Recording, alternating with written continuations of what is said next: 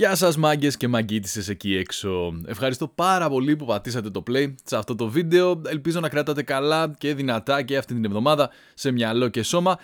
16ο άκοπο podcast. Και αυτό καραντινιασμένο. Από την επόμενη εβδομάδα όμως ξαναμπουκάρουμε στο στούντιο. Καλώς εχόντων των πραγμάτων. Το eFood συνεχίζει να είναι αχόρταγο και να γουστάρει άκοπο podcast και αυτό είναι πάρα πολύ όμορφο γιατί είναι και αυτή την εβδομάδα μαζί μας. Θυμίζω το promo code άκοπο όλα μικρά και όλα λατινικά, αποκλειστικά για εσάς που ακούτε μέσα από τις audio streaming πλατφόρμες, το βάζεις στο eFood, ξαναλέω άκοπο, όλα μικρά, όλα λατινικά και παίρνεις 15% έκπτωση στην παραγγελία σου. Επίσης, συνεχίζουν να υποστηρίζουν την προσπάθεια που γίνεται στην πρώτη γραμμή αντιμετώπισης του κορονοϊού και έχει την επιλογή να διαθέσεις 50 λεπτά στο τέλος κάθε παραγγελία σου για νοσοκομιακό εξοπλισμό μονάδων εντατικής θεραπείας και γεύματα. Το eFood έχει κάνει ήδη την αρχή διαθέτοντας το ποσό των 250.000 ευρώ και με τη βοήθεια όλων μας έχουν συγκεντρωθεί ήδη 16.000 ευρώ σε δωρεές από παραγγελίες. Οπότε, να ένας ακόμα τρόπος να στηρίξεις, εάν το θες. Ο καλεσμένος μας αυτή την εβδομάδα είναι ο Αριστοτέλης Βασιλάκος. Λοιπόν, ο τίτλος του είναι Head of Vehicle Handling RD για το Assetto Corsa, το οποίο είναι, αν όχι ο κορυφαίος, από τους κορυφαίους εξομοιωτές αυτοκινήτων στον κόσμο. Πιο απλά, ο τίτλος του σημαίνει βασικά ότι είναι επιφορτισμένος με την μεταφορά των δεδομένων από τον πραγματικό κόσμο στον εξομοιωτή. Δηλαδή, Μπαίνει μες στα μάξια, τα οδηγάει και μετά κάθεται κάτω με τους προγραμματιστές και προσπαθούν να μεταφέρουν αυτήν την εμπειρία στον εικονικό κόσμο. Δεν είναι απλά ένα παιχνίδι, είναι λογισμικό που χρησιμοποιούν εταιρείες όπως η Porsche και η Hyundai για να δείχνουν τη συμπεριφορά των αυτοκινήτων τους σε αγοραστές, αλλά και οι ομάδες της Φόρμουλα 1 προκειμένου να δοκιμάζουν τεχνικά τη συμπεριφορά των αυτοκινήτων και των πιλότων τους πριν τα βάλουν στις πραγματικές πίστες. Μου φάνηκε πολύ ενδιαφέρον αυτό το μπλέξιμο αληθινού και ψηφιακού κόσμου, ειδικά σε μια φάση όπως αυτή στην οποία βρισκόμαστε τώρα. Έκαναν πρόσφατα μια σειρά αγώνων στους οποίους συμμετείχαν και πραγματικοί πιλότοι της Φόρμουλα 1 και είχαν την ίδια θεαματικότητα όσο η επίσημη επίσημοι αγώνες της Φόρμουλα 1. Okay. Είχε πολλά να μας πει και κλασικά ξεφύγαμε και εκτός θέματος γιατί είναι στην Ιταλία οπότε είπαμε και τα, τα όσα γίνονται εκεί. Γι' αυτό σταματάω εδώ την πολυλογία και πάμε να μας τα πει ο ίδιος Αριστοτέλης Βασιλάκος στο Άκοπο Podcast νούμερο 16.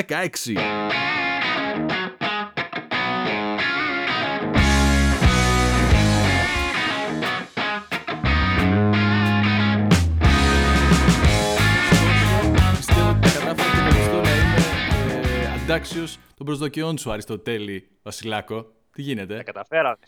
Μια χαρά. Μια χαρά. Να είσαι καλά. Ευχαριστώ που με έχεις στην εκπομπή σου. Λοιπόν, να ξεκινήσουμε λέγοντας ορισμένα πράγματα για το τι κάνεις, για να έτσι δώσουμε ένα στοιχείο γιατί όλο αυτό το setup και η τιμονιέρα μπροστά σου. Α, ναι, βέβαια. Ε, δεν έχω απολύτως, δεν έχω κάπου αλλού να σου μιλήσω, οπότε αναγκαστικά θα βλέπεις και τα τα υπόλοιπα που έχουμε εδώ πέρα. Εγώ κάνω εξομοιωτές αυτοκινήτων. Ε, προγράμματα δηλαδή που εξομοιώνουν ε, πλήρως ε, την οδήγηση ενός αυτοκινήτου. Ε, κυρίως για λόγους σαν παιχνίδι, έτσι, μιας πολύ μικρής αγοράς όμως, το τμήμα της αγοράς εξειδικευμένο το οποίο ψάχνει όσο το δυνατόν πιο μεγάλο ρεαλισμό. Ε, και ε, επίσης για επαγγελματική ε, αγορά, δηλαδή ε, αυτοκινητοβιομηχανίες, ε, πιλότους που τρέχουν σε αγώνες, που θέλουν να προπονηθούν, που θέλουν να δοκιμάσουν οι ομάδες τους νέες λύσεις στο setup του αυτοκινήτου ή πώς να φτιάξουν το καινούριο αυτοκίνητο κτλ. κτλ. Αυτό κάνω ουσιαστικά. Λοιπόν, εγώ όμως γνώρισα τη δουλειά σου μέσα από ένα άρθρο στο lifeo.gr ε, σε σχέση με την ενασχόλησή σου με το, και διόρθωσε με αν δεν το πω σωστά, Assetto Corsa Competizione. Ναι, ναι, το Assetto Corsa Competizione είναι ο τελευταίος τίτλος που βγάλαμε. Ε, είναι παιχνίδι, όπως είπαμε. Ε, είναι, ένας παιχνίδι, είναι ένα παιχνίδι καθαρό ε, εξομοιωτής, ε, σούπερ ρεαλιστικό ε, εξομοιώνει όλη τη σεζόν της SRO. Ε, SRO είναι GT3, δηλαδή είναι ε, Grand Tourism αυτοκίνητα, ε, αγώνες αυτοκινήτου και εξομοιώνει μόνο αυτήν την, τη σειρά, μόνο αυτό το πρωτάθλημα. τώρα φτιάχνουμε και τα GT4 που είναι μια πιο μικρή κατηγορία που τρέχει ταυτόχρονα σε αυτό το πρωτάθλημα ε, θέλαμε να κάνουμε κάτι ακόμη πιο εξειδικευμένο. Δηλαδή, ο προηγούμενος τίτλος μας ήταν το Assetto Corsa, χωρίς το Competizione, ε, το οποίο είχε διάφορα αυτοκίνητα, διάφορες πίστες, ε, όχι άμεσα συνδεδεμένα μεταξύ τους. Δηλαδή, από το μικρό 500 το Fiat του 1960, ε, μέχρι την τελευταία Φόρμουλα 1, ας πούμε, του 2017, ε, νομίζω, είχαμε κάνει. Ε, και όλα τα ενδιάμεσα. Έπαιρνες ό,τι ήθελες, έτρεχες με ό,τι ήθελες, έπαιζες ό,τι ήθελες. Είναι... Το competizione, ναι, είναι... Όχι, εγώ σε διακόπτω για να πούμε σε όσους ακούνε αυτή τη στιγμή, είτε έχουν σχέση είτε όχι, ότι είναι ένα από τα παιχνίδια με, από την μικρή δική μου εμπειρία τουλάχιστον, τα υψηλότερα ratings και στο Steam και πολύ καλές κριτικές για το PlayStation 4 και αυτό οφείλεται στο πόσο όντως ρεαλιστικό είναι ή θεωρείται από τους λάτρεις ας πούμε των sports. Ναι, έχει, έχει μεγάλη απήχηση. Ε, είναι ανοιχτό στο modding, που σημαίνει ότι οι παίχτες, όσοι έχουν όρεξη, μπορούν να κάνουν τα δικά τους αυτοκίνητα, τις δικές τους πίστες και αυτό βέβαια έχει εμπλουτίσει ακόμη περισσότερο ε, όλα αυτά τα πράγματα που, που μπορείς να δοκιμάσεις μέσα στο παιχνίδι. Ε, είχε μεγάλη επιτυχία, συνεχίζει να έχει μεγάλη επιτυχία γιατί συνεχίζει να πουλάει. Αν, ε, ωστόσο, εμείς έχουμε σταματήσει πλέον την εξέλιξή του, γιατί είμαστε μια πολύ μικρή ομάδα. Ε, και τώρα είμαστε 100% πάνω στο Competizione, στον καινούριο Ε, αλλά ναι, μπορώ να πω ότι όταν κάναμε το Seto Corsa, ε, ξέρεις, είναι όλα πράγματα συγκυριών. Δηλαδή, βρεθήκαμε με το σωστό τίτλο, τη σωστή στιγμή, ε, στο σωστό μέρος της αγοράς ε, και το, η αγορά μας, μας, μας τίμησε και μας ε, έδωσε την, την πρόθεση που, που χρειαζόμασταν για να κάνουμε ακόμη πιο, πιο σοβαρά πράγματα. Ξέρω ότι οι λάτρεις όλων των εξομοιωτών έχουν ως νούμερο ένα ζητούμενο το πόσο κοντά στην πραγματικότητα είναι όλο αυτό που βιώνει κανείς όταν κάθεται μπροστά στον υπολογιστή και τη σήμερα ημέρα στην τιμονιέρα και ίσως το VR και θα φτάσουμε να συζητήσουμε και για όλα αυτά. Αλλά εσύ έχεις πολύ ε, κομβικό ρόλο στην όλη υπόθεση μεταφοράς σας με της πραγματικότητας στο παιχνίδι. Ναι, ε, η δική μου δουλειά είναι να φτιάχνω τη φυσική όλων των οχημάτων που είναι μέσα στο, στο παιχνίδι. Δηλαδή, ε, ουσιαστικά πρέπει να μαζέψω τα δεδομένα από τον κατασκευαστή ή από την ομάδα ή από τους ε, μηχανολόγους μηχανικούς ή από τους πιλότους. Παίρνω όλα αυτά τα δεδομένα, τα συλλέγω, πρέπει να κατανοήσω πώς δουλεύουν χαρακτηριστικά των αυτοκινήτων, γιατί πλέον είμαστε σε μια εποχή που διάφορα αυτοκίνητα έχουν τελείως διαφορετικά χαρακτηριστικά μεταξύ τους και, και τελείως καινούριες τεχνολογίες που συνεχίζουν να, ε, να εξερευνούμε και να, και να μαθαίνουμε. Ε, και όλα αυτά τα πράγματα μετά εγώ πρέπει να πάρω τα νούμερα ε, και να τα βάλω μέσα στην ε, φυσική, ε, στο, στο, στο physics engine όπως το λέμε, δηλαδή στη φυσικό κινητήρα του, του λογισμικού ε, και βέβαια να ε, δοκιμάσω και να δω ε, ότι το αυτοκίνητο όντως ανταποκρίνεται μέσα στην οθόνη, έτσι, μέσα στο, στο πρόγραμμα, με τον ίδιο τρόπο που ανταποκρίνεται το πραγματικό αυτοκίνητο στη, στην πραγματικότητα ή τουλάχιστον όσο πιο κοντά γίνεται. Ε, αυτή είναι η δουλειά μου βασικά. Κάνω όλα τα, τα αυτοκίνητα μέσα στο Seto Corsa και στο Seto Corsa Competizione. Μεταξύ άλλων βέβαια αυτές τις μέρες ή πριν από λίγες μέρες αν δεν κάνω λάθος τα λέγατε με τον Βαλεντίνο Ρώση, ο Σαρλ Λεκλέρκ και αυτός έχει μιλήσει με πολύ καλά λόγια για όλη τη δουλειά σας οπότε προσπαθώ λίγο να δώσω στον κόσμο να καταλάβει και να γεφυρώσω το, το χάσμα μεταξύ του πόσο κοντά βρίσκεται ας πούμε όλη η δουλειά που κάνετε εσείς με την πραγματικότητα. Βρίσκεται τόσο κοντά ναι. σε, σε, βαθμό που οι επαγγελματικές ομάδες χρησιμοποιούν πλέον τον εξοπλισμό και την, τον εξομοιωτή για να αποκτήσουν μια καλύτερη αίσθηση του τι μπορεί να γίνει στις πίστες. Ναι, ε, κοίταξε. Ε, δεν έχει ξεκινήσει αυτό τώρα Ε, τα τελευταία 5-10 χρόνια ε, λόγω κιόλας των μεγάλων εξόδων που έχουν οι πραγματικοί αγώνες, ειδικά σε ε, πολύ υψηλά επίπεδα, Φόρμουλα 1, ε, LMP, One, τα πρωτότυπα κτλ. Ε, τα έξοδα είναι δυσθεώρητα. Ε, για να μειώσουν τα έξοδα έχουν μειώσει κατά πολύ τα τεστ.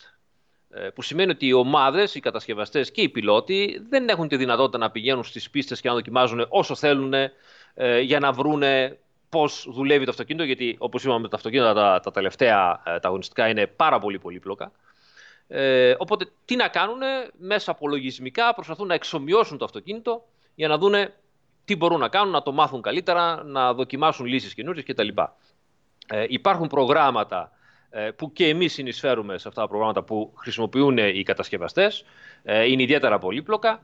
Ε, χρησιμοποιούν κάποιες λύσεις δικές μας, χρησιμοποιούν μισές ε, λύσεις δικές μας, χρησιμοποιούν όλες τις λύσεις τις δικές μας, εξαρτάται από τον κατασκευαστη ε, και από άλλους ε, ανταγωνιστές που είμαστε όλοι πάντα σε επαφή, έχουμε μια πολύ καλή σχέση μεταξύ μας ε, και κάνουν και αυτοί πάρα πολύ καλή δουλειά.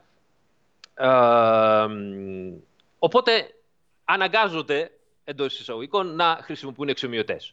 Ε, τι συμβαίνει τώρα; Βρισκόμαστε σε αυτή την τραγική κατάσταση που έχουμε με την πανδημία σε όλο τον πλανήτη και βέβαια ε, δεν γίνονται πια αγώνες ανά τον κόσμο. Οι επαγγελματίες πιλότοι ε, δεν μπορούν να καθίσουν ε, με τα χέρια σταυρωμένα. Έχουν την ανάγκη για the need for speed, όπως λέμε. Έτσι. Έχουν την ανάγκη για, για την ταχύτητα. Ε, και βέβαια δεν μπορούν ε, να έχουν στο σπίτι τους έναν ε, εξομοιωτή από αυτούς που έχουν οι κατασκευαστές που είναι ολόκληρο τέρας ας πούμε, που πιάνει έτσι, ένα ολόκληρο σπίτι που κουνιέται ολόκληρος κτλ.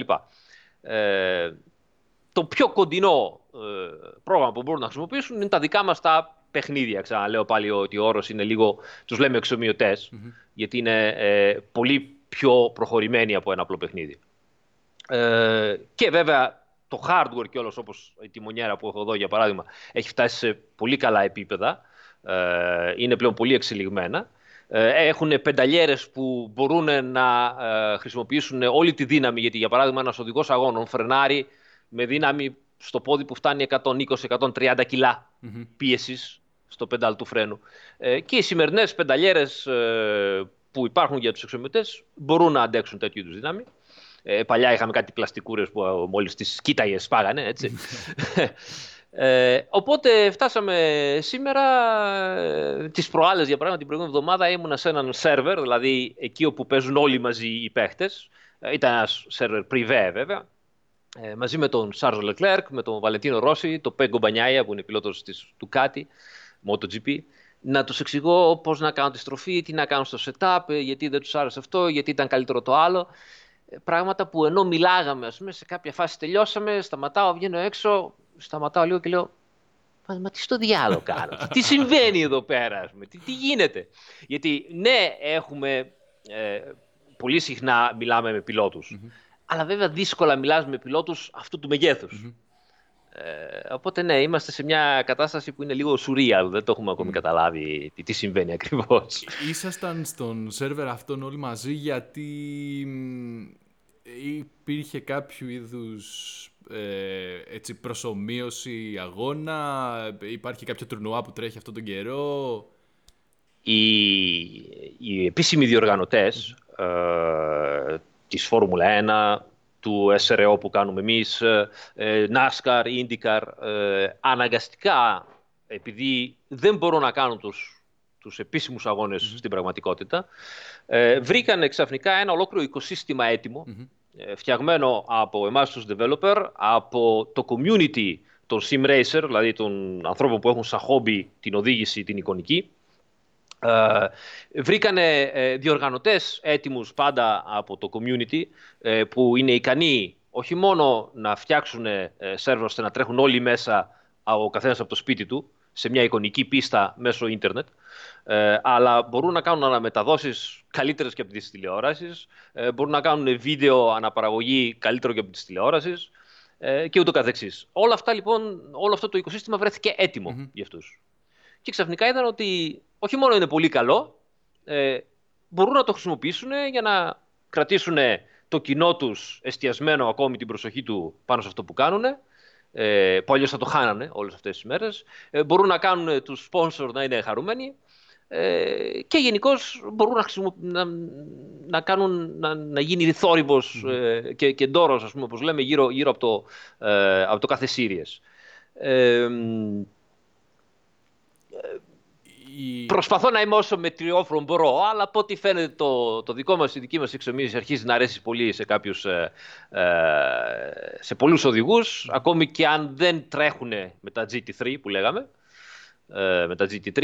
Ε, οπότε, ναι, έχουν πάρει το competition και έχουν αρχίσει να τρέχουν ε, για να προετοιμαστούν για να πάρουν μέρος στο επίσημο championship που κάνει η SRO τώρα με το competition. Είχαμε τον προηγούμενο αγώνα, την, τον πρώτο αγώνα την Κυριακή. Η SRO είναι η Ιταλική Ομοσπονδία Αγώνων ή κάτι. Δεν ξέρω, συγγνώμη, απλά τα λέω. Όχι, αλίμονο, δικό μου λάθος.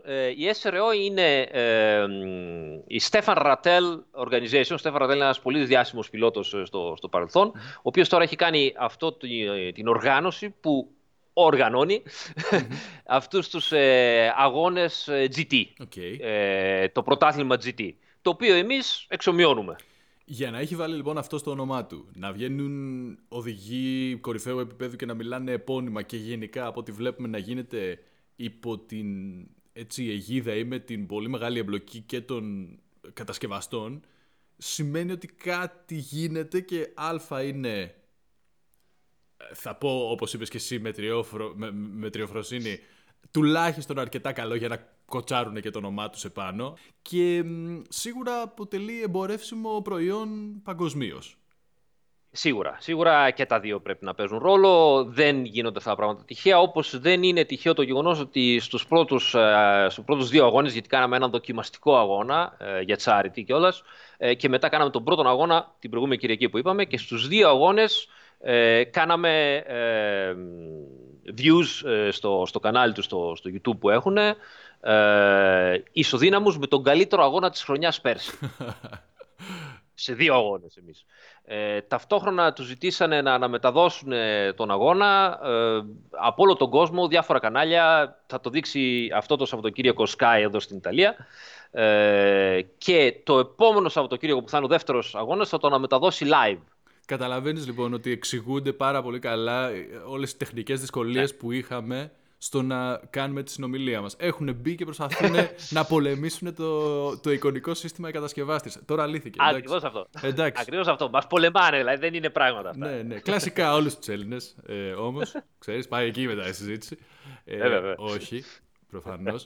θα παραμείνει σε όλα αυτά που συζητάμε γιατί είναι πολύ ενδιαφέροντα. Θέλω λοιπόν να, να μιλήσουμε λίγο για το για, για την κατεύθυνση όλων αυτών των πραγμάτων. Βλέποντας λοιπόν ότι έχουμε περάσει πλέον και αυτή τη φάση με την πολύ μεγαλύτερη ας πούμε, εμπλοκή των κατασκευαστών, των πιλότων, μια καθολική αποδοχή και από πλευράς δηλαδή της παραγωγής του, του, του θεάματος, αλλά και των ανθρώπων που γουστάρουν να, να δούνε Φόρμουλα 1. Πού βλέπεις ε... μετά την όλη κατάσταση να, να πηγαίνει όλο αυτό; Uh, κοίταξε, εγώ προσπαθώ να μένω ρεαλιστής. Δηλαδή, αυτή η κατάσταση, αυτό το boom που βλέπουμε αυτή τη στιγμή, uh, είναι αποτέλεσμα της κατάστασης που ζούμε λόγω της πανδημίας.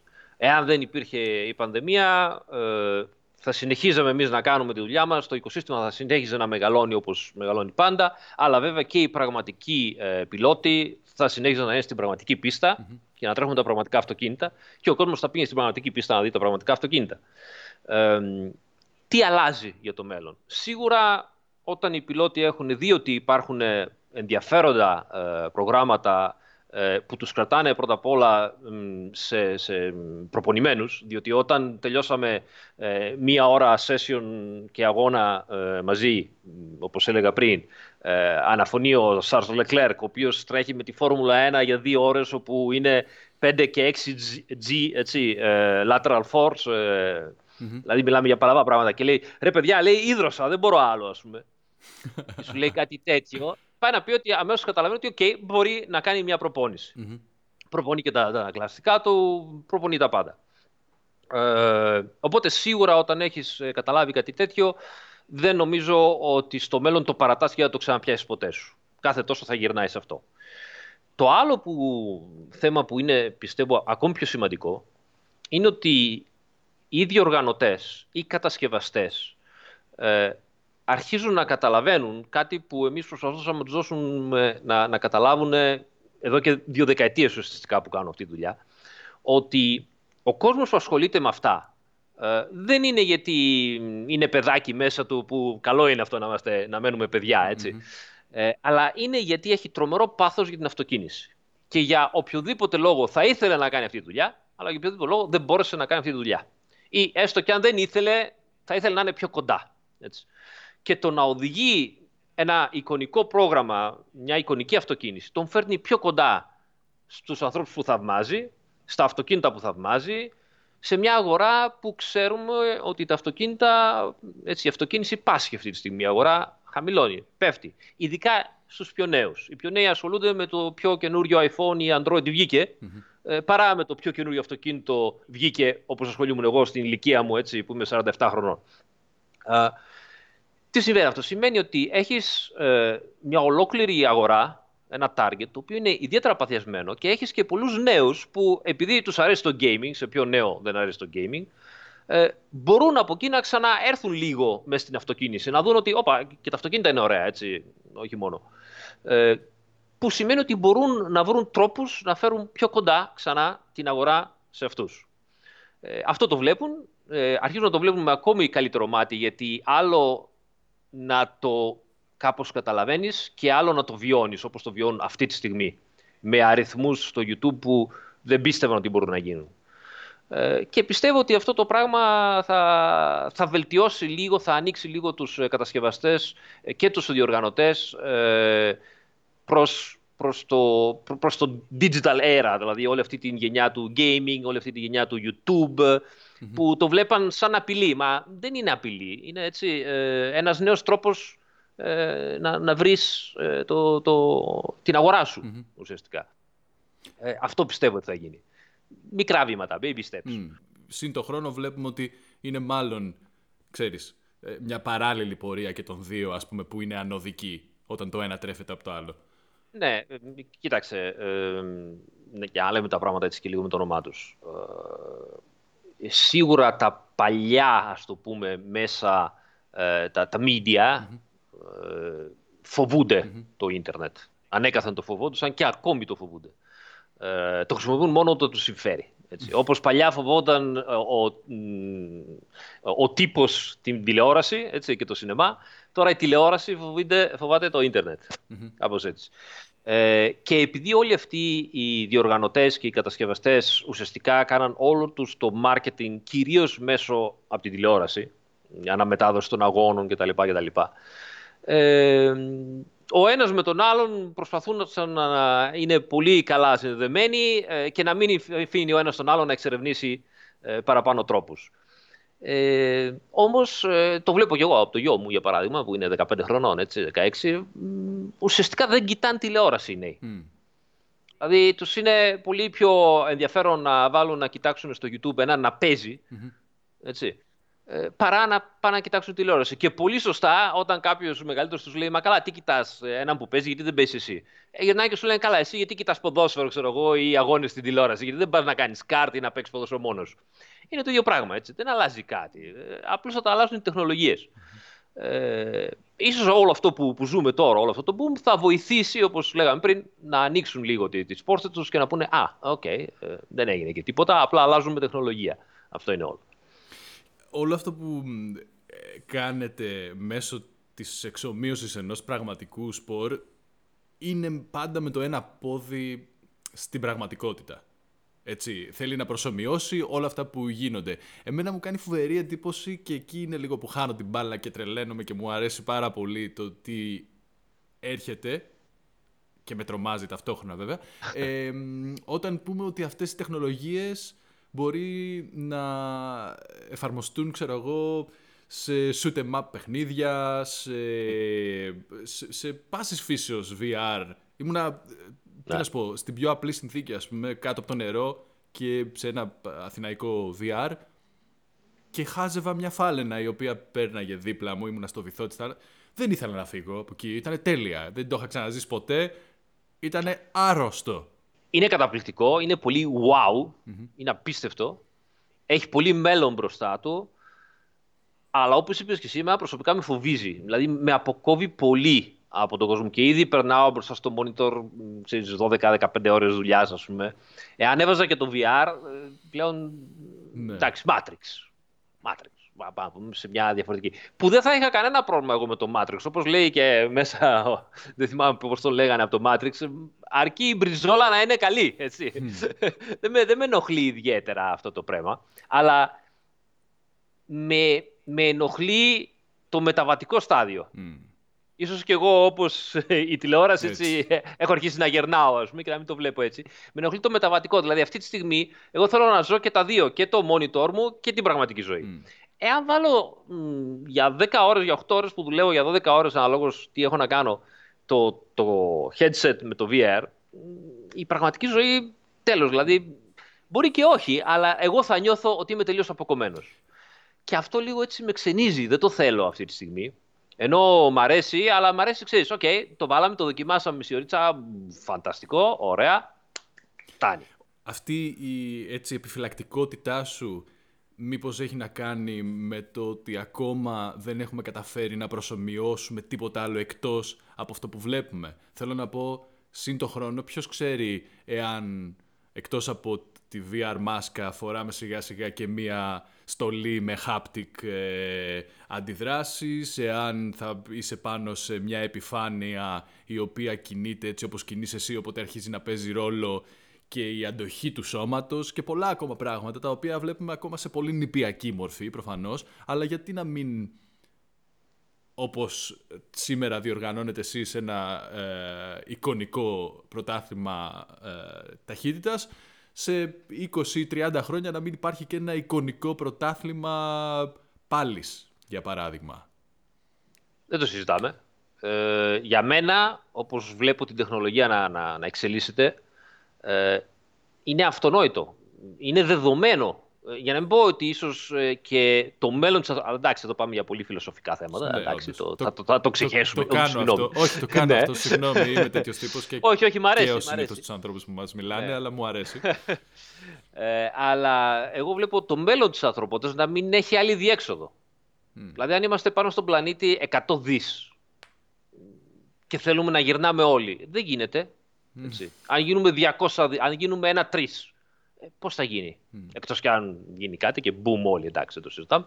Πώς θα γίνει; Οπότε, εγώ το Matrix που λέγαμε, δηλαδή ένα σοβαρό VR με όλα συνδεδεμένα κτλ., το βλέπω σαν κάτι απόλυτα φυσιολογικό και όταν πλέον είσαι μέσα, δεν σε νοιάζει που δεν είσαι έξω, γιατί όλα θα λειτουργούν όπως πρέπει.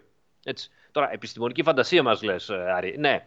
Ε, αλλά σκέψου τι μπορεί να γίνει. Αν φτάσαμε εδώ σήμερα, σκέψου τι μπορεί να γίνει μετά από 500 χρόνια. Έτσι. Ε, για να μην πούμε ότι μπορεί να είναι και μετά από 100 ή 200. Δεν ξέρω. Ε, δεν νομίζω ότι υπάρχει κάποιο πρόβλημα. Mm. Όπως λέω, ε, δεν θα είχα κανένα πρόβλημα να το ζω πλήρως. Αυτό που με ενοχλεί αυτή τη στιγμή είναι το μεταβατικό. Δηλαδή το ότι για να το ζήσεις αυτή τη στιγμή πρέπει να αποκοπείς από την άλλη πραγματικότητα για να το ζήσεις πλήρως, αρκετά καλά. Έτσι. Και ταυτόχρονα να σου λείπουν, όπως είπες εσύ, όλα τα υπόλοιπα. Δηλαδή τα haptic, το ένα, το άλλο κτλ. Ε, που ήδη σε έναν εξομετή οδήγηση πτήσης ε, είσαι πιο κοντά γιατί έχεις το τιμόνι το οποίο είναι όλο force feedback. Οπότε ουσιαστικά εσύ βάζεις, είσαι συνδεδεμένο, δεν χρειάζεται να κάνεις τίποτα άλλο. Ακούς, βλέπεις και νιώθεις τα πάντα ουσιαστικά. Το μόνο που σου λείπουν είναι τα G-Force. Και η πιθανότητα να πεθάνεις. Σημαντικό αυτό, ναι. έτσι. Σημαντικό. Ε, οπότε ναι, δεν, δεν το βλέπω σαν κάτι το ου, άμα γίνει αυτό, τι, τι θα κάνουμε. Το βλέπω σαν κάτι απολύτως φυσιολογικό σε κάποια Δεν θα το προλάβω εγώ σίγουρα, δεν θα το προλάβει ίσως ο γιος μου, αλλά σε κάποια φάση η ανθρωπότητα θα πάει εκεί. Δεν γίνεται αλλιώς. Mm. Και πιστεύω ότι όταν θα φτάσει εκεί, δεν θα της φαίνεται και καθόλου περίεργο. Θα της φαίνεται κάτι απολύτως φυσιολογικό, διότι πλέον δεν θα έχεις ούτε προβλήματα ε, μετακίνησης, Δηλαδή, γιατί να βρεις το teleport ενώ θα μπορείς να το κάνεις virtual όταν θα είσαι πλέον μέσα σε ένα χώρο. Δηλαδή, θέλω να πάω ξέρω, να επισκεφθώ ξέρω, εγώ, ε, την Ελλάδα αυτή τη στιγμή, γιατί εγώ είμαι στην Ιταλία. Παπ, εφτασα Δεν θα αλλάζει κάτι για σένα, ακόμη και αν βρίσκεσαι κάπου αλλού σε ένα cube μέσα, ξέρω εγώ. Ναι, είναι όντως τρελό να προσπαθήσουμε ναι, είναι λίγο, να το ναι. κατανοήσουμε τώρα, ναι. έχοντας ζήσει όσα έχουμε ζήσει και φαντάζει λίγο δυσίωνο, αλλά κανείς δεν ξέρει πώς όλο ναι. αυτό το πράγμα μπορεί να παντρευτεί με την πραγματικότητα και πού θα ισορροπήσει αυτό το πράγμα συν το χρόνο. Αλλά ε, για να φύγουμε λίγο από το τελείως θεω, ε, θεωρητικό και τους κάψουμε όλους, ε, επιστρέφω λίγο στο, ε, στο, στο κάτι που, σε κάτι που δεν συζητήσαμε, στο ότι εσύ μας μιλάς από την Ιταλία αυτή τη στιγμή, από την Πρέσια, που ε, ήσασταν στο επίκεντρο όλου αυτού του τρελού ναι. και πολύ δύσκολου πράγματος που ζήσατε. πώς έχει επανέλθει και αν έχει επανέλθει καθόλου η κατάσταση στο, στο φυσιολογικό Ναι. τέρο. Εγώ, ναι, όπως είπες, ε, ζω Ιταλία μόνιμα. Ε, Μπρέσα. Η Μπρέσα είναι μεταξύ Μιλάνου και Βερόνας. Είναι δίπλα από τον Μπέργαμο. Μπέργαμο και Μπρέσα είναι οι δύο από τις πιο ε, πλήττουσες περιοχές αυτή τη στιγμή από το κορονοϊό. Ε, δεν έχει επανέλθει η κατάσταση. Η κατάσταση είναι ακόμη κρίσιμη. Ε, κοίταξε να δεις. Το, πρέπει να πάρουμε τα πράγματα από τη μία κατά κάποιο τρόπο πρέπει να φοβίζουμε τον κόσμο για να προσέχει. Έτσι το κατανοώ αυτό. Απ' την άλλη πρέπει να βλέπουμε τα πράγματα όπως είναι, τελείως απόλυτα ψυχρά νούμερα και ακόμη μια άλλη ε, θέση είναι πρέπει να βλέπουμε τα πράγματα που πάνε. Λοιπόν, ε, η κατάσταση εδώ είναι αρκετά δύσκολη από την άποψη ότι είμαστε σε full lockdown. Έτσι. Για μένα είμαι πολύ τυχερός, δεν αλλάζει κάτι, διότι πάντα δούλευα από το σπίτι, ακόμη δουλεύω από το σπίτι. Η γυναίκα μου όμως είναι γιατρός, βγαίνει έξω καθημερινά. Ε, δεν πηγαίνει στα νοσοκομεία γιατί ε, φροντίζει ασθενείς ε, κατοίκων ε, που πάσουν από καρκίνο. Ε, αλλά σίγουρα είναι έξω κάθε μέρα. Οπότε ψυχολογικά δεν είναι εύκολη η κατάσταση. Όλοι οι υπόλοιποι όμως που έχουν τις κανονικές δουλειές που κάνει ο, ο κόσμος είναι αναγκαστικά κλεισμένοι μέσα, ε, δεν δουλεύουν και καταλαβαίνεις ότι αυτό είναι μεγάλο πλήγμα για την οικονομία, όχι του κράτους, σχέστηκα για το κράτος στην τελική, έτσι, αλλά για την οικονομία του κάθε σπιτιού. Έτσι. Είναι μεγάλο το πρόβλημα. Ε, αυτό είναι το, το πρώτο, το, το πιο σημαντικό πρόβλημα. Το δεύτερο είναι, όπως λέγαμε, τα ψυχρά νούμερα. Τα ψυχρά νούμερα τι λένε; Ε, τώρα εδώ έχουμε στην Λομπαρδία γύρω στους 6-7 χιλιάδες νεκρούς, δεν θυμάμαι. Κάπου εκεί. Τώρα, 7.000 ας πούμε, ή 10, δεν, δεν θυμάμαι το, το νούμερο γιατί μου ξέφυγε. Τα κοίταγα πριν από μερικές μέρες, αλλά έχουμε πλέον χαζέψει από τα πολλά νούμερα. Ε, ναι, και δεν είναι κάτι που μπορείς να... ε, και δεν είναι Ναι. και φυσιολογικό να παρακολουθείς κάθε Ε, μέρα ναι, με μόνη... σε κάποια φάση λες τι κάνω. ας Ακριβώς, πούμε. Ναι, ακριβώς. είναι άρρωστος είμαι. Ναι, ναι. Λοιπόν, άρρωστος εννοώ ψυχολογικά. Ε, το νούμερο όμως αυτού καθεαυτού, σαν αποκλειστικά ψυχρό νούμερο και αλίμονο σαφώς είναι τραγικό που έχουμε τόσους ανθρώπους που πεθάνανε, έτσι. Ε, αλλά αν το πάρεις σαν ψυχρό νούμερο, είναι τίποτα. Γιατί στη Λομπαρδία ζουν ε, ας πούμε στην Πρέσα, έτσι, η οποία θεωρείται μικρή πόλη στη Λομπαρδία, μαζί με την περιφέρεια είμαστε 2,5 εκατομμύρια κόσμος. Ε, μαζί το Μιλάνο και τα λοιπά, Μπέργαμο και λεφτά, είμαστε 14, είναι μια από τις πιο πυκνοκατοικημένες περιοχές της Ευρώπης η Λομπαρδία. Έτσι. Στα 14 ή 10.000 είναι τίποτα. Και, Μηδέν. και ξεκινάει και μια συζήτηση περί Ναι. υποκείμενων νοσημάτων και ηλικίας και τα λοιπά. Ναι. Αυτό όμως είναι όλα κάτι αυτά. που σιγά σιγά μ, αναδεικνύεται παγκοσμίως, ας πούμε, σαν, σαν μια Ωραία. σαν πραγματικότητα. Πολύ ωραία. Αυτό λοιπόν είναι το ψυχρό το νούμερο. Έτσι. Που όμως σε φέρνει όταν δηλαδή σε πιάνει ο πανικός, λες κάτσε ρε παιδί μου, ε, μισό λεπτάκι. Εντάξει. Δεν είναι ανάγκη να έχω τόσο πανικό. Να το σκεφτώ λίγο πιο ψύχρεμα. Όμως υπάρχει το τρίτο βήμα, το οποίο είναι το πιο σημαντικό. Έτσι. Το σημαντικό είναι πού πάνε αυτά τα νούμερα.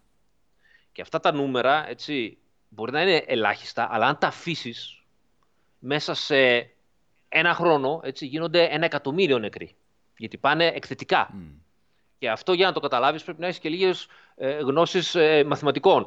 Καταλαβαίνω απόλυτα τον κόσμο που λέει «Ε, δεν καταλαβαίνω ας πούμε, από αυτά, ε, αυτά είναι χαζομάρες, σιγά το νούμερο ας πούμε. Ε, Είναι δύσκολο να περάσεις στον πολύ τον κόσμο που κάνει άλλες δουλειές. Μπορεί να είναι ο άλλος, ξέρω εγώ, δεν είναι όλοι οι επιστήμονες, ας πούμε, ή οι μαθηματικοί. Έτσι, ο άλλος μπορεί να είναι, ξέρω εγώ, καλλιτέχνης ή μπορεί να είναι οτιδήποτε άλλο. Έτσι. Λοιπόν, είναι δύσκολο να περάσεις στον κόσμο ότι τώρα που ξεκινάμε πρέπει να το σταματήσουμε γιατί σε λίγο θα κλαίμε όλοι. Ε, Γιατί ο κόσμος δεν βλέπει, δεν καταλαβαίνει την πορεία. Οπότε καταλαβαίνω ότι προσπαθούν να τους τρομοκρατήσουν λίγο για να κρατήσουν το κοινό να μην κάνει ό,τι του κατέβει στο κεφάλι. Γιατί αν αφήσουμε τον κόσμο να κάνει ό,τι του κατέβει στο κεφάλι, σε ένα χρόνο από τώρα θα κλαίμε όλοι μαζί. Έτσι. Λοιπόν, και ταυτόχρονα υπάρχει το άλλο το πρόβλημα που είναι πολύ σημαντικό. Και αυτό είναι ε, το πόσο φορτωμένα είναι τα νοσοκομεία. Αυτό είναι το σημαντικότερο πρόβλημα. Ε, δεν είναι τυχαίο ότι κάποιες χώρες που δεν έχουν κάνει full lockdown, δεν έχουν κλείσει τα πάντα, το κάνουν γιατί, όπως κάνουν όλες οι χώρες ουσιαστικά. Γιατί τα νοσοκομεία τους κρατάνε καλά ακόμη. Έχουν πιο πολλά νοσοκομεία για Ανα... τον πληθυσμό που έχουν. Ανα, ναι, Ανα... ανά κεφαλή έτσι. Ναι. Λοιπόν, όσο λοιπόν τα νοσοκομεία είναι σε, δεν θα πω άνεση, αλλά σε σχετική καλή κατάσταση, αυτοί λένε, ok, okay, ε, σιγά σιγά, ούτως ώστε να δουλεύει και λίγο, να προχωράει η οικονομία και όλα αυτά. Mm-hmm. Εδώ φτάσαμε έτσι, τα νοσοκομεία δεν είχαν πού να βάλουν τον κόσμο. Ναι, ναι, ναι. Και, και ήταν και ένα παράδειγμα, ας πούμε, ξέρεις, προς όλη την Ευρώπη, δυστυχώς. Ναι. Και αυτό ήταν το πιο δύσκολο και τραγικό στην όλη υπόθεση.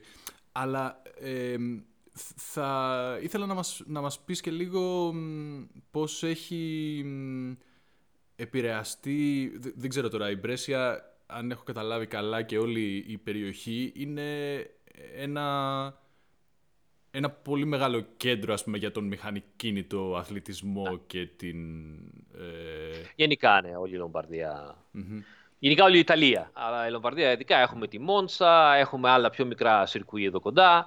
Ε, έχουμε εταιρείες μεγάλες που προμηθεύουν αυτοκινητοβιομηχανίες, Ιταλικές, Γερμανικές, Αγγλικές, mm. Κίνας ακόμη. Α πούμε στην Πρέσσα υπάρχει η OMR, ε, η οποία είναι μια τεράστια εταιρεία που κάνει ουσιαστικά τα σασί για τη Ferrari. Ε, κάνει άλλα, έχουμε την Brembo στον Πέργαμο που κάνει τα, τα φρένα. Έχουμε πολλά τέτοια. Και όλοι αυτοί είναι σε lockdown βέβαια. Πώς θα επηρεάσει, πιστεύεις, ο κλάδος αυτός από την όλη κατάσταση του αυτοκινήτου; Υπάρχει, ξέρεις, μπορείς να κάνεις μια εκτίμηση; Ε, εκτίμηση δεν μπορώ να κάνω, ε, δεν έχω ιδέα, αλλά η κατάσταση θα είναι τραγική. Δεν το συζητάμε. Δηλαδή, τι, τι, τι να λέμε, είναι ήδη κλειστή εδώ και ένα μήνα και πάνω και σίγουρα δεν προβλέπω να ανοίγουν σύντομα και αν ανοίγουν θα είναι πολύ μειωμένη συγγνώμη, η, παραγωγή, ε, οι ρυθμοί και όλα αυτά. Ε, και γενικά αυτό είναι όχι μόνο στην αυτοκινητοβιομηχανία, παντού, σε όλο τον κόσμο. Ε, μέχρι να βρεθεί μια, ε, το, το εμβόλιο ή μια σωστή ε, καταπολέμηση, εύκολη και γρήγορη, όλος ο κόσμος θα, θα πάσχει υπερβολικά. Mm. Ξαναλέω, εγώ είμαι πολύ τυχερός που μπορώ και δουλεύω. Αλλά όλοι οι φίλοι μου είναι μέσα κλεισμένοι και περιμένουν. Ε, Πώς θα γίνει, Δεν γίνεται. Δεν γίνεται. Και αυτό θα μου επιτρέψει να, να το ρίξω και λίγο στο κοινωνικοπολιτικό θέμα. Ε, είναι μια μεγάλη απόδειξη πως το σύστημα του πλανήτη, έτσι, αυτός ο καπιταλισμός που έχουμε να το πούμε έτσι κιόλας, mm. απλά δεν είναι προετοιμασμένο, δεν μπορεί να δουλέψει όταν συμβαίνουν τέτοιου είδους καταστάσεις. Και σήμερα είναι ιός, έτσι. Συμβαίνουν σπάνια, αλλά σήμερα είναι ιός. Αύριο μπορεί να είναι ένα σούπερ ηφαίστειο, μεθαύριο μπορεί να είναι, ξέρω εγώ, ένα τσουνάμι, αντιμεθαύριο ένας μετεωρίτης που πέφτει. Αυτά τα πράγματα, έτσι, σε αυτό το, το, το χαζοβότσαλο που είμαστε στο σύμπαν, συμβαίνουν. Δεν μπορούμε να περιμένουμε, Α, συνέβη, τώρα τρέχουμε, ας πούμε. Ναι, έχουμε είναι... όλη την τεχνολογία, έχουμε όλα αυτά και είμαστε όλοι μαζί να λέμε Α, χρωστάμε τις Μιχαλούς. Όλοι. Όλος ο πλανήτης χρωστάει κάπου, ας πούμε.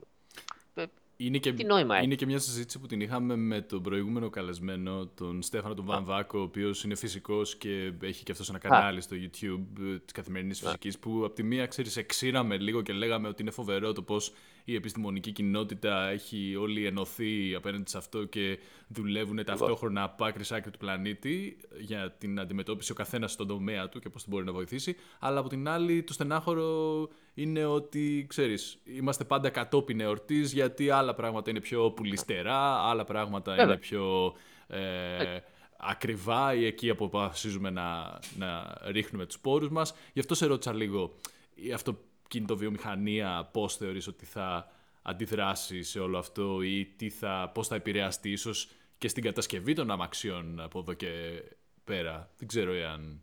Εσύ, εσύ έχεις... Ξέρεις, υπάρχουν ε, ήδη πολλές, πολλές αυτοκινητοβιομηχανίες είναι ήδη σε μεγάλη κρίση. Έτσι. Ε, δεν υπάρχουν αρκετές πωλήσεις, ε, δεν ενδιαφέρονται οι νέοι ή οι τιμές έχουν φτάσει σε πολύ μεγάλα ε, επίπεδα ε, σε σχέση με την αγοραστική δυνατότητα έτσι, του, του κοινού. οπότε είναι όλοι αρκετά έτσι. προβλέπω ότι θα υπάρξουν νέες συγχωνεύσεις ε, νέα defaults, όπως λένε, ε, δυστυχώς θα, θα υπάρξουν άσχημες καταστάσεις. Ε, μην ξεχνάμε ότι ακόμη και αυτός ο γίγαντας, η VAG, μόλις βγήκε έξω από πληρωμή δεν ξέρω πόσων δισεκατομμυρίων προστήμων για όλο το σκάνδαλο που υπήρχε λόγω των diesel και τα λοιπά στην Αμερική, όλα αυτά. Έτσι. Και έπρεπε να αλλάξουν όλοι τους την, ε, ε, τα πλάνα ε, research and development για να πάνε προς τους ηλεκτροκινητήρες κτλ. κτλ. Ε, πάνω σε αυτά ακριβώς έρχεται να πέσει αυτή η οικονομική καταστροφή τώρα. Mm. Πώς θα βγεις από αυτό το, το θέμα σόι; Η FSCA, η οποία μόλις ε, συγχωνεύτηκε, ουσιαστικά πουλήθηκε στην PSA, δηλαδή στην Peugeot Citroën. Η FCA είναι Ferrari, Chrysler, ε, συγγνώμη, Fiat Chrysler, Automotive. Ε, συγχωνεύτηκε με την PSA, Peugeot Citroën. Mm. Και Opel μαζί, γίνανε ένας άλλος γίγαντας. Αυτοί για να συγχωνευτούν, συγχωνευτούν είχαν ήδη ένα σωρό έξοδα και ζημιές, είχαν ε, προβλήματα οικονομικά ήδη, είχαν προβλήματα στην αγορά, δεν πουλούσαν αρκετά. Τώρα δεν πουλάνε καν καθόλου και ποιος από όλο αυτό το, το αγοραστικό κοινό θα βγει από την πανδημία και θα πει «Α, το πρώτο πράγμα που τώρα που βγήκαμε, ξέρεις θα κάνω, θα αγοράσω καινούργιο αυτοκίνητο». Μάλλον όχι. Μάλλον όχι. Οι μόνοι που πιθανό να επιβιώσουν είναι οι κατασκευαστές ε, πολυτελών αυτοκινήτων, super sport αυτοκινήτων, γιατί, γιατί αυτοί απευθύνονται σε ένα κοινό το οποίο τα λεφτά του τα έχει πάντα. Ε, γι' αυτό και πολλοί πηγαίνουν πάντα προς τα εκεί ανεβαίνουν κατηγορία ε, όσοι μπορούν, ε, ούτως ώστε, εντάξει, μιλάς για ένα κοινό που ξέρουμε πλέον ότι δεν, δεν γίνεται φτωχότερο, γίνεται πλουσιότερο κάθε μήνα. Στο Assetto Corsa μπορείς να οδηγήσεις Tesla; Ε, δεν έχουμε βάλει γιατί δεν είχαμε το license, δηλαδή την, την άδεια, δεν το είχαμε προσεγγίσει, αλλά θεωρητικά μπορούμε να το φτιάξουμε, δεν υπάρχει κάτι που να αλλάζει. Και τι θα γίνει, πότε θα προετοιμάσουμε όλοι για τα, για τα Tesla μας; Ε, ίσως, ίσως τον επόμενο τίτλο, αν ποτέ κάνουμε κάτι παρόμοιο, γιατί αυτή τη στιγμή κάνουμε μόνο, όπως είπαμε, τα GT3, οπότε εκεί δεν έχουμε ηλεκτρικά, το, ο, ο κανονισμός δεν το, ε, δεν το αφήνει. Αλλά εκπληκτικά αυτοκίνητα. Έτσι. Τα είχα τη χαρά να τα, οδηγιά, να τα δοκιμάσω πολλές φορές.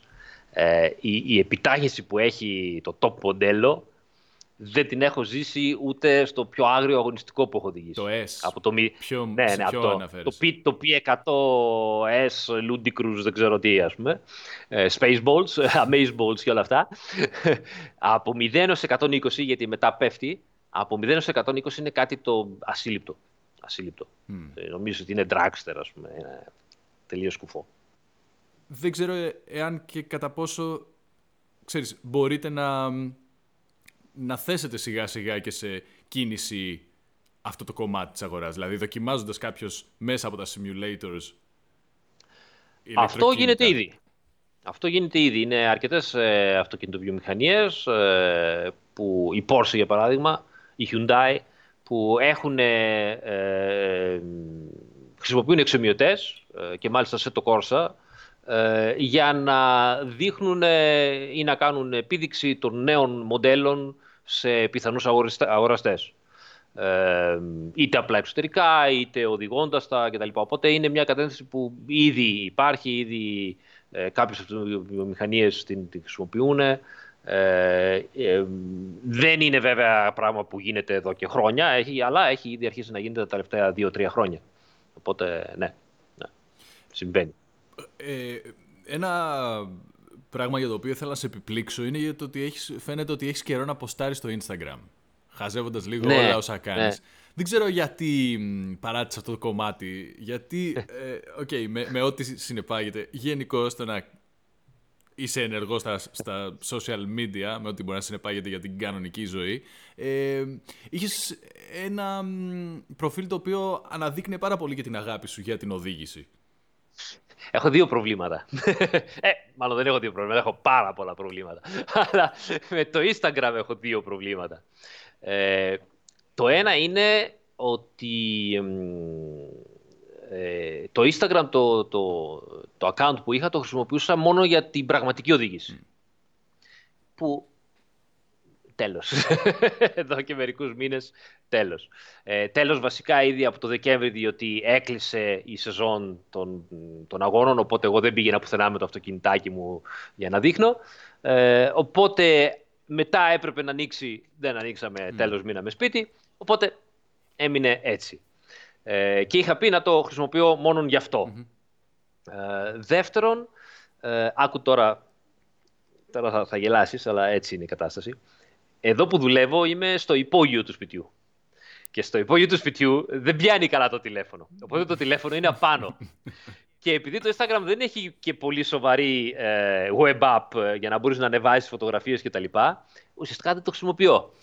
και βαριέμαι μετά όταν ανεβαίνω πάνω να παίρνω τις εικόνες από το κομπιούτερ, να τις ανεβάζω στο τηλέφωνο, να τις περνάω στο Instagram, όταν τις έχω ήδη περάσει στο YouTube, ναι, στο εδώ κτλ. Οπότε το έχω παρατηρήσει. Άκου, άκου τώρα δεν το λέω. Έτσι, ένα ένας άνθρωπος μιας αλφα ηλικίας, ας πούμε, τι δικαιολογίες βρίσκει. Όχι, όχι, όχι, καθόλου δικαιολογία. Δεν το λέω. το Instagram. Δεν το λέω για να γίνεις influencer. καθόλου, καθόλου δικαιολογία. Το λέω γιατί η ιστορία σου ε, ναι. έχει τις ρίζες της στην πραγματική οδήγηση. Εσύ δεν ναι. είσαι ούτε προγραμματιστής με τη σκληρή έννοια, ούτε μηχανολόγος με τη σκληρή έννοια. Ξεκίνησε όλη η ενασχόλησή σου επειδή αγαπούσες την, την αυτοκίνηση.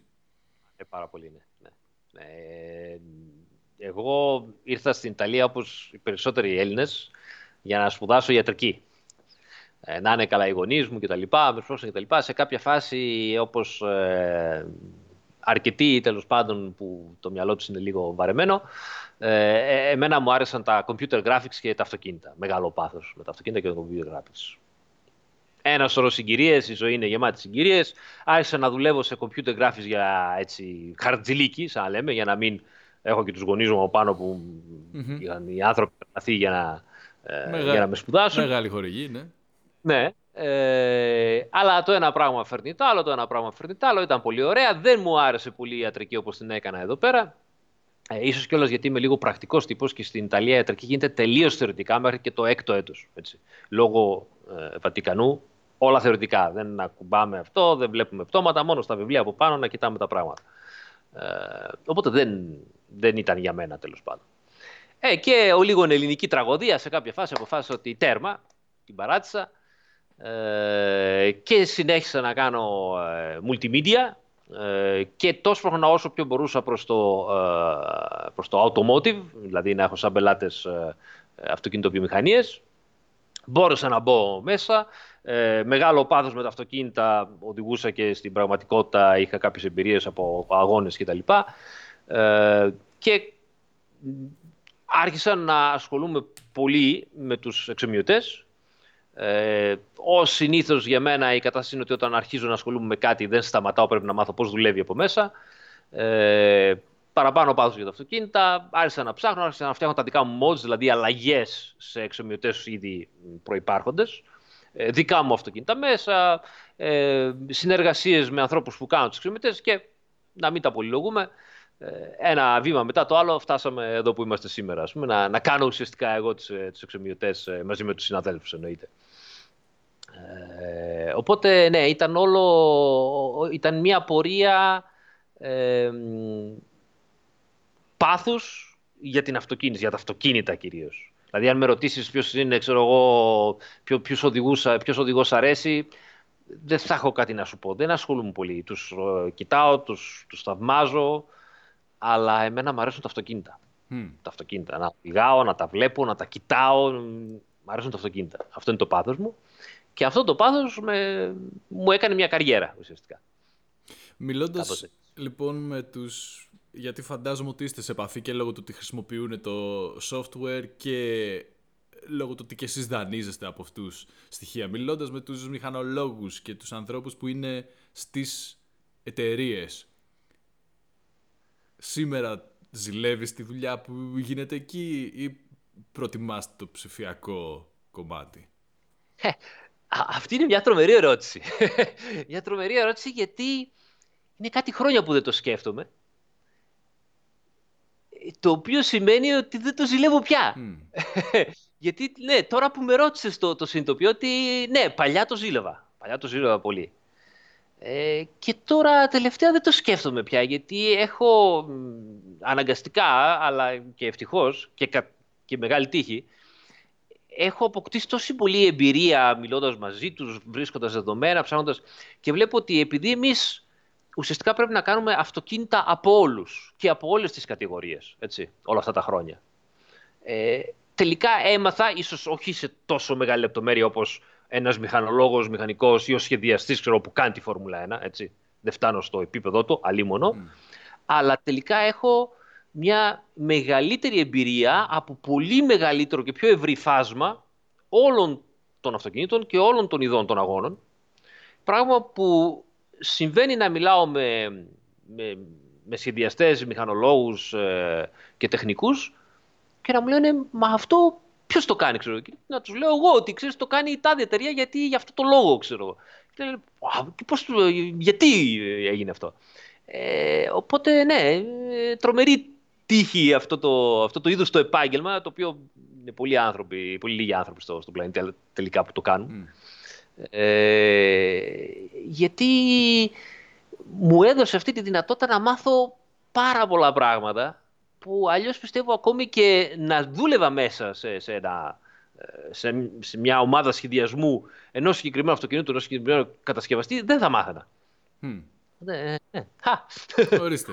Βγήκε και κάτι παρά την καθυστέρηση. Βγήκε και κάτι καινούριο. Ναι. Ε, Όμως, από όλη αυτή την εμπειρία λοιπόν και όλα αυτά που έχεις ζήσει, ποιο είναι το χειρότερο πράγμα στην οδήγηση σήμερα; Τι, τι δεν κάνουμε καλά ρε παιδί μου, τι θα μπορούσε να διορθωθεί; Και αν ίσως στο μέλλον μπουν και τα κομπιούτερς στην εξίσωση ή, ή ε, δεν ξέρω, το AI με κάποιον τρόπο που αφορά στην, στην κομμάτι της αυτοκίνησης θα, θα χαθεί λίγο η μαγεία αυτού του πράγματος ή θα αρχίσει να γίνεται ένα χόμπι το οποίο ξέρεις, μπορούν να επιδιώκουν αυτοί που γουστάρουν την ταχύτητα και όλοι οι υπόλοιποι θα είμαστε σε φάση Όπως μπαίνω στο λεωφορείο, μπαίνω και στα μάξι μου και πάει μόνο του. Ε, πιστεύω τα είπες όλα. Έτσι, το είπες ακριβώς όπως θα γίνει. Ε, το χειρότερο πράγμα που κάνουμε αυτή τη στιγμή στην οδήγηση είναι ότι χρησιμοποιούμε τα αυτοκίνητα σαν οικιακές συσκευές. Σαν ένα ψυγείο, σαν ένα πλυντήριο. Τι εννοώ με αυτό; Εννοώ ότι ε, ο κόσμος ο πολίς έτσι, μπαίνει στο αυτοκίνητο, πάει από το σημείο Α στο Β σχεδόν υποσυνείδητα. Ούτε το βιώνει στην ομορφιά του, ούτε προσέχει, ούτε συνειδητοποιεί ότι στην τελική πηγαίνει με, ακόμη και έτσι στον περιφερειακό ας πούμε, με 100-120 χιλιόμετρα την ώρα σε ένα τέρας 1,5 τόνου. Δεν το σκέφτεται ποτέ αυτό. Και το, το τίο τέρας 1,5 τόνου έτσι έχει τέσσερις επαφές μεγάλες τόσες περίπου με την άσφαλτο, που είναι τα λάστιχα. Τόσο είναι. Έτσι, και δεν το συνειδητοποιεί αυτό το πράγμα, ούτε βιώνει την ελευθερία που του δίνει το αυτοκίνητο ε, τα μέγιστα πλέον, ε, ούτε κατανοεί όλο το σχεδιασμό, την κάθε λύση που έγινε. Ε, όλα αυτά τα πράγματα τα, τα χάνει η πλειοψηφία του, στην τριπτική πλειοψηφία του κόσμου. Με αποτέλεσμα ότι θα έρθουν τα ρομπό, θα έρθει το, ε, το, το AI, το AI, ε, γι' αυτόν ακριβώς το λόγο. Διότι κανείς δεν θέλει να οδηγάει σήμερα, διότι γίναμε πολλοί στον δρόμο, διότι τα μέτρα είναι πολλά και έτσι έντονα, ε, την ταχύτητας, ε, το ένα το άλλο, πολλή κίνηση, ε, η ρήπη είναι πολύ, πρέπει να το σκεφτούμε και αυτό, ε, οι κίνδυνοι είναι πάρα πολλοί λόγω όλων αυτών των, των καταστάσεων. Ε, και βέβαια η προσοχή μας πλέον είναι μηδαμινή όταν οδηγάμε. Είναι πάρα πάρα πολύ μικρή η προσοχή που δίνουμε. Θα έπρεπε να είναι υπερπολαπλάσια ενώ οδηγάμε. Ε, όλα αυτά τα πράγματα φέρνουν αυτό που φέρνουν, δηλαδή να χάνουμε κάθε χρόνο μικρές πόλεις έτσι, στα ατυχήματα. Ε, και βέβαια αναγκαστικά θα έρθει το, το ΑΕΔ, διότι ο κόσμος όπως είπαμε, στη τριπτική του πλειοψηφία δεν θέλει να οδηγάει. Είναι ένα πρόβλημα. Έτσι. Γιατί να οδηγάω για να πάω στη δουλειά μου όταν είμαι μέσα στην κίνηση, σταματημένος, δηλαδή, ή ξέρω εγώ ακόμη και όταν πηγαίνω είμαι ο ένας από τον άλλον στα, στα δύο μέτρα, ας πούμε, έτσι, και πηγαίνουμε με 100 στο έτσι, σαν σα, σα σαρδέλες. Ε, γι' αυτό και θα έρθουν τα, η αυτόνομη οδήγηση. Ε, Βέβαια υπάρχει και η άλλη οπτική πλευρά, η λίγο πιο αισιόδοξη, ας πούμε, η οποία λέει ότι το χόμπι παραμένει χόμπι ε, και ίσως όταν όλα γίνουν αυτόματα, αυτοί που τους αρέσει το χόμπι μπορούν να έχουν πιο ελευθερία να, πάνε, ξέρεις, να πάρουν τα βουνά και να βρουν τους δρόμους πιο άδειους. Γιατί, Γιατί ε, όταν βρεθήκαν τα αυτοκίνητα, ο κόσμος δεν σταμάτησε να χρησιμοποιεί τα άλογα για, για ύπευση, γιατί τους αρέσουν. Ε, εμένα όχι, αλλά ο καθένας όπως την βρίσκει.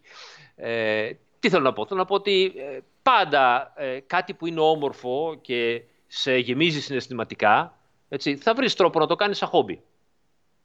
Ε, οπότε ναι, δεν, δεν νομίζω ότι σε κάποια φάση τα, τα αυτοκίνητα θα σταματήσουν, όπως τα ξέρουμε, έτσι, να υπάρχουν για κάποιον που θα θέλει να οδηγήσει. Η αυτοκινητοβιομηχανία όμως, κατά πάσα πιθανότητα, ε, και το λέω αυτό γιατί εντάξει δεν έχω τη μαγική σφαίρα, αλλά εγώ βλέπω ότι εκεί πάει. Είμαι, προσωπικά είμαι σίγουρος 100%. mm Τώρα, τι θα γίνει, δεν ξέρω. Ε, η αυτοκινητοβιομηχανία θα αλλάξει. Αυτή τη στιγμή η αυτοκινητοβιομηχανία πουλάει προϊόντα. Ε, πιστεύω ότι η αυτοκινητοβιομηχανία στα, σε πολύ λίγα χρόνια από τώρα, δηλαδή 20-30 χρόνια, 40, θα σταματήσει να πουλάει προϊόντα και θα πουλάει υπηρεσίες. Δηλαδή τα αυτοκίνητα θα γίνουν ε, κάποιοι κύβοι, ας πούμε, έτσι, με αυτόνομη οδήγηση. Ε, θα έχεις το τηλέφωνό σου, θα λες είμαι εδώ, έλα τώρα. Θα φεύγει από κάπου, δεν ξέρεις πού, δεν σε ενδιαφέρει. Θα έρχεται, θα σε παίρνει, σαν ένα ταξί, αλλά χωρίς κανέναν άλλον μέσα, έτσι, έξω από την πόρτα σου.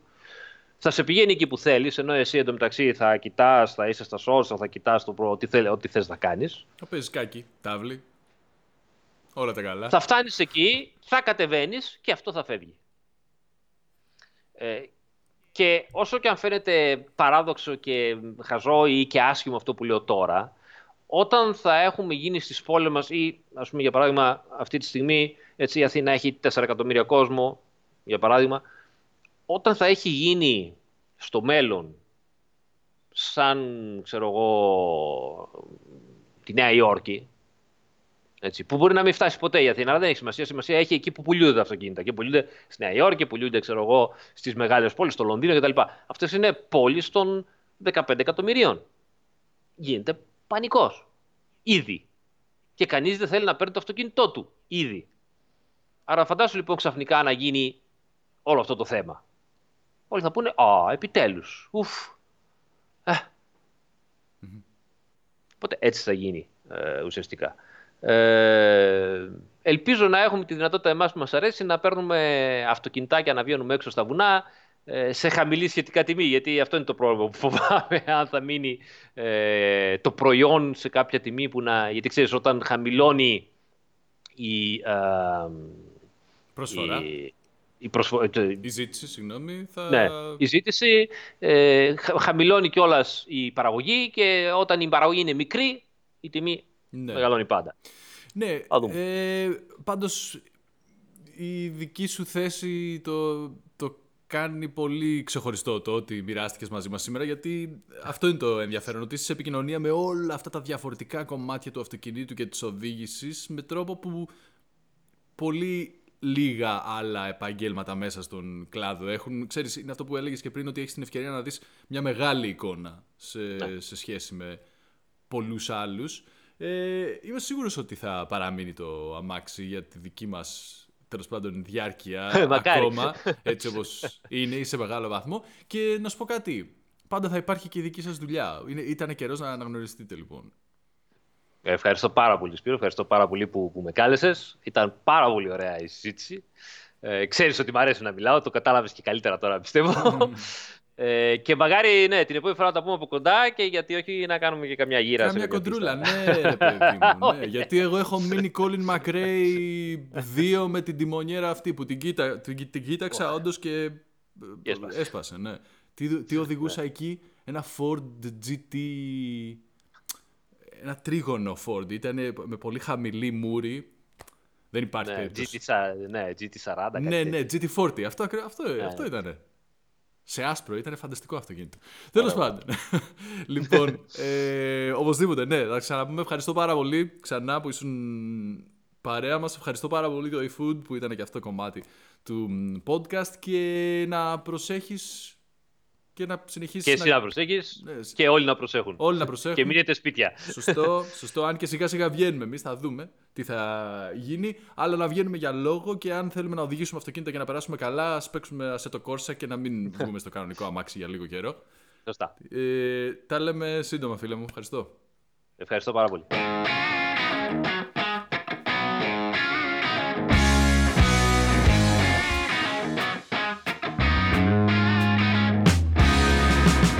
Ευχαριστώ πάρα πολύ μάγκες και μαγκίτσε εκεί έξω που μείνατε μέχρι το τέλος του επεισοδίου. Ευχαριστούμε και το eFood, χωρίς το οποίο δεν θα ήταν το ίδιο εύκολο να γίνουν όσα έγιναν στο σημερινό επεισόδιο. Και μην ξεχνάς ότι με το promo code AKOPO, όλα με λατινικούς και μικρούς χαρακτήρες, έχεις 15% έκπτωση στην επόμενη παραγγελία σου μέσα από το eFood.